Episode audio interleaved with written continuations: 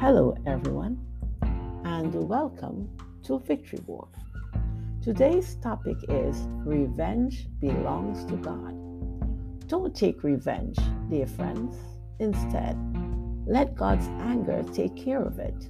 After all, Scripture says, I alone have the right to take revenge. I will pay them back, says the Lord. Romans chapter 12, verse 19.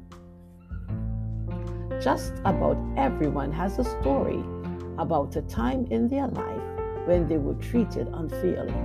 It's never easy, but everyone has a different response.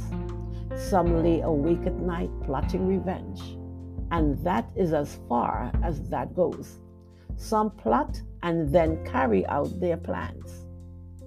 Then there are those who walk away and leave it alone. But God has a response for those who have been wronged. He wants you to leave it up to Him. What is your response? Do you take revenge in your heart even if you don't take action? Do you inflict hurt or harm on the person who wronged you?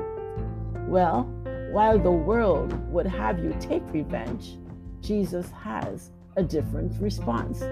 He said in Matthew chapter 5, verses 38 and 39, You have heard that it was said, an eye for an eye and a tooth for a tooth. But I tell you not to oppose an evil person. If someone slaps you on your right cheek, turn your other cheek to him as well. That is the kingdom response to those who have wronged you. You might be saying, You have no idea what this person did to me. And you are right, I don't. But Jesus is not telling you to do something that he was unwilling to do. When he was on the cross, dying for the sins of others, he did not take revenge. He had the ability to speak the word and end it all. He didn't. His life is an example to all.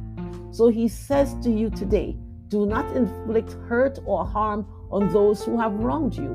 Turn the other cheek, leave them to me. I will handle it for you. So lay aside those plans, turn them over to Jesus.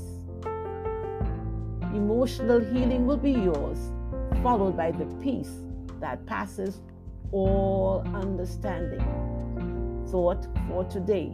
Friend, let it go and walk in God's best.